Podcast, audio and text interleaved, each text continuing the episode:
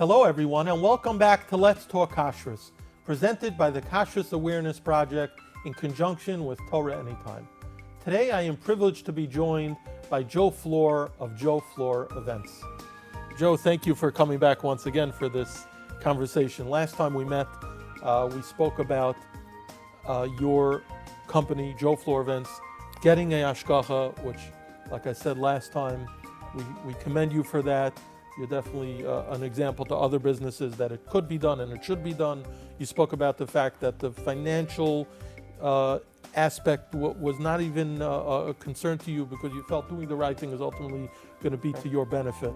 And the fact that you know Kalkara came out about home-based businesses, which opened your eyes to the need for ashkacha and, and things like that. And I- I'm sure that your ability to run a successful party planning business uh, with a hashkacha is, is going to inspire other people to do the same, whether they're a home-based business or a party planning business. What I'd like to uh, speak to you for a few minutes today is the, the are the practical applications of having a hashkacha, especially a business like yours, which has so many moving parts. You're a party planner, which, like we discussed last time, is involves a lot of coordination, caterer, venue, rentals, and so on and so forth. Describe for us on a practical level how does a kashrus organization supervise such a, a you know complex operation? Sure. So every job is obviously different, but we'll start with the basics. So every job, as soon as it's confirmed, um, I send the Ashkacha notification of the day of the, the day of the, the event, location, and then I start going through the caterer, everything, what I'm renting, with the vendors, everything that's related to food gets listed down in there. Um, and then the Ashkach can do their research, which one's okay, which one's not okay, and if it's not, we'll we'll change They'll it let out. you know. They'll let us know. We'll change it out. If it's any liquor, they'll check all the bottles. They'll go through the lists and make sure everything is approved beforehand. Um, So we're, we're talking about, let's say, for a typical event, the venue itself. The if you're, are you, uh, do you typically make food on site, or, are you usually getting ready-made food usually from a Usually getting ready-made, but if once in to know, we'll do let's say like a barbecue type of thing. It's made on site, hmm but the mashgiach will let them know what we're getting and where we're getting everything from. Some things will be from cater, some things will be let's say you know ordering stuff, Mm-hmm. and then it'll be approved by them. Make sure everything is okay, and then obviously on the day of the job, the mashgiach will double will go through everything. hmm So if you're using a venue and it needs koshering, I don't know if that's ever happened to you. They'll they'll check that out and make sure that the Sure. koshering is done. Sure. If it- Appropriately. so if it's a non-Jewish venue, it's a little more complicated. Hmm because obviously you have the issue with their kitchen and their their equipment. There's always you have to be a lot more on site because there's a lot more things to watch out for and a lot of things they try to slip in if they use especially venues that use their own staff. They're used to their things and they'll just grab a knife from here and use the thing. So you have to really be in top. And I've been I've been to events. I've done events like in non-Jewish places, and they're trying to sneak in things because Really? they're trying to impress. They, Uh-huh. And they have, oh, we ran out of this. Let's try to get it in. And Mashgiach standing there catching them Wow. happens. A lot of non-Jewish venues have this thing, so you have to really be on top of the game with these things. The, the reason why that's an eye opener to me is not because I'm shocked that they're trying to do that, but I mean, what in the world would happen if a party planner is arranging such an event and there's no there's no mashgiach? It's scary to It's know. There's no oversight. Uh, Um, we know that uh, especially elite chefs are very possessive about their, you know, their knives, their Exactly. utensils, right? And and like you said, if they're, if there's no deterrent, there's no one stopping them. Who who you know what what is going to stop them from sneaking things in, or even not in a not in a bad way? They just how would they know what the co- don't what the kosher standards are for the average Orthodox Jew if it's a non-Jewish venue? yeah, absolutely. So so they'll check out the venue. If you're getting food proper, you know, already prepared, your your supervising agency, which uh, you can mention, who who's Hashkacha you under? KCL. KCL. So the KCL of Lakewood, they'll go through. I guess they'll make sure that wherever you're getting the prepared food from, that it's an approved entity. hmm Um, you mentioned drinks. If you're having a, a bar of some sort, Yeah, so either the bar you're hiring or if you bring any liquor, everything gets, let's say a lot of times the venue provides liquor. If they have a liquor license, you can bring in outside liquor, so you have to use their liquor. mm-hmm. So they sometimes send us the list and everything gets approved before. And, and obviously the day of, they'll, Mashgiach will go through everything that's there because obviously you can't trust them what they actually right, brought. right, right, right. So they'll have to go through the whole bar and make sure that everything there is certified. Yeah, as far as a Um, lot of juices have issues as well. Uh huh. I, I, there's no. I mean, is is there a way to ensure? I know I'm. I know I'm. I'm I might be asking a loaded question, but is is there a way to ensure that an event is totally kosher without having proper supervision in, in your eyes? Without any having done this? Yeah, without any supervision. Meaning a lot of event planners hire caterers, and the caterers and the ashkacha, so they're they're watching their thing. Doesn't mean they're necessarily watching everything else. Yeah, but it, so they're hiring a caterer. A caterer may be maybe the kitchen may be on the highest Yeah. level of kashrus, but what's going out in the ballroom where you have let's say a sushi a sushi station and a and a drink station and a right. Bo- a you know a waffle station and this station that may be independent vendors, Hundred percent. right? So, I mean, uh, it could it could be trouble. Absolutely. Yeah, for sure. Uh, talk about the benefits. We spoke a little about it last last episode, um, but again, I, I think it's important to bring out the benefit of having that those extra hands of, of a mashgiach of a supervising agency really working not against you. They're not looking to Right. catch and make problems. They're really there as allies to help your operation make it more efficient. Mhm. Talk about that. Sure. I mean, I've had, as far as efficiency, I mean, I had one of the scenarios that mashgiach, we hired additional ashkacha. The venue had ashkacha, which, and the, the customer wanted something a little more than that. So we Mhm. hired a, additional ashkacha, and they saw that we rented something from one of the places. They didn't, that ashkacha didn't approve this, the cutlery. Uh-huh. The day of the event, I just called another rental place which they approved, and they sent down. Mashgiach was very impressed. He's like, I've never Mhm. seen the, these. You try to squeeze, make it happen. The party planners. I was like, the customer hired a, ashkacha because he wants to have proper his standards. Like Mhm. that's his job. So if he's doing his job, we got to do it. We got to service what the customer wants. So that's that's one thing. I mean, over in the kitchen, I mean, some of the caterers that I work with, the the mashgiach really helps out a lot. They're doing Mhm. a lot of the management. They're they know the situ- they they work with the caterer and they know They know how they things know the work. system. They know, They know the system. Yeah, they're they're trained. They're they're good managers on Right, site. right, so right. it's like having the best manager on site. They're tra- well trained in in in the halacha stuff and in kitchen stuff. So it just makes the event flow. It's, it's, it's good to hear.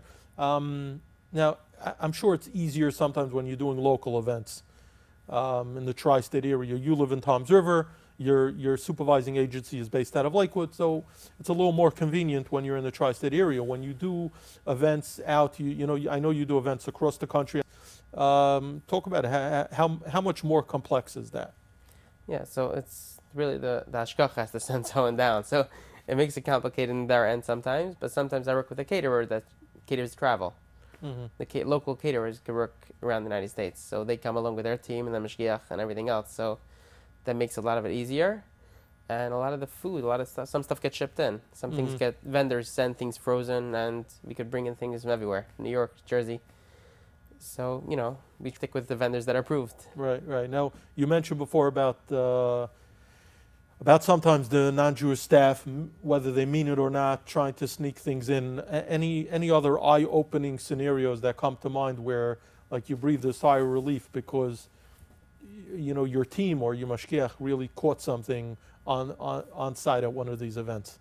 But- you have cases that, um, let's say they have these these either omelet stations, right? So you have the guys turning on and off the flame every single time because they don't want to get hot every time. Sure. On and off. You have bishul akum. So So I want to tell you an interesting thing. I was at an event, um, the ArtScroll Talmud Yerushalmi Siyum at the Trump Doral Yeah. in in Florida. Uh, not I'm not a big trend setter. I don't I, a jet setter. I don't Okay. travel a lot, but I happen to have been at the event, and it, it was an amazing thing. That's why I'm, I'm mentioning.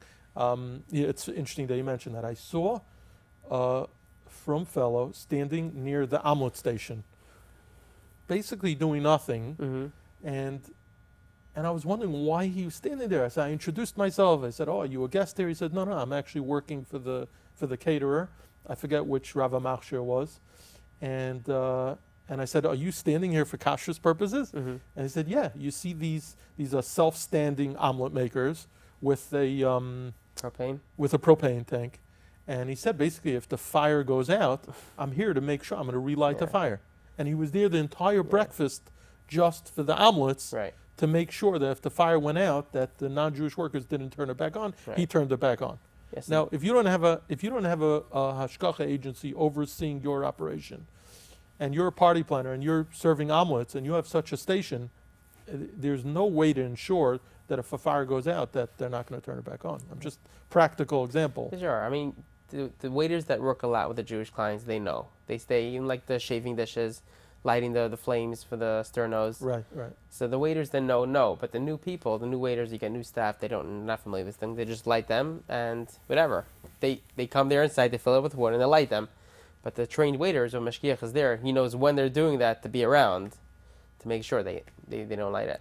I would say, you know, as we conclude this conversation, I would say the most comforting thing for a consumer is to know that the head of the company they're employing, in this case, party planners, that the, that the guy in charge or the woman in charge is a erliche shemer Torah mitzvah, someone who really cares not just about the reputation, but uh, to make sure that everything is being done on the highest level. And in, in, in your case, having someone like you who's so tuned in and so passionate, uh, not just about the quality of your product, but about the kashrus of the product, really should make the consumer so much more comfortable.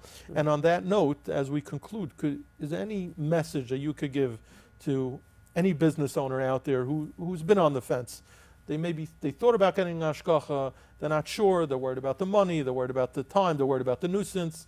Um, you know, just one final message encouraging them that at the end of the day, they could only benefit from such a thing. Right. I mean, I was, I guess, a little bit skeptical also in the beginning. Like, it's going to be complicated. I'm not going to be able to use this vendor and that vendor and this caterer and that caterer. Um, turns, I mean, it ended up working to my benefit. I work with certain caterers that are very good, um, and it helped me. Uh, it's very assuring to know that you don't have the li- you don't have this liability that Mhm. you have hundreds of people that you're serving that may be eating something that's questionable, or worse than that. I like what you're saying, almost that you could have the menuchas hanefesh, the serenity, It's serenity. You're getting the peace of mind, and you could focus on what you do best, Exactly. which is creative party planning.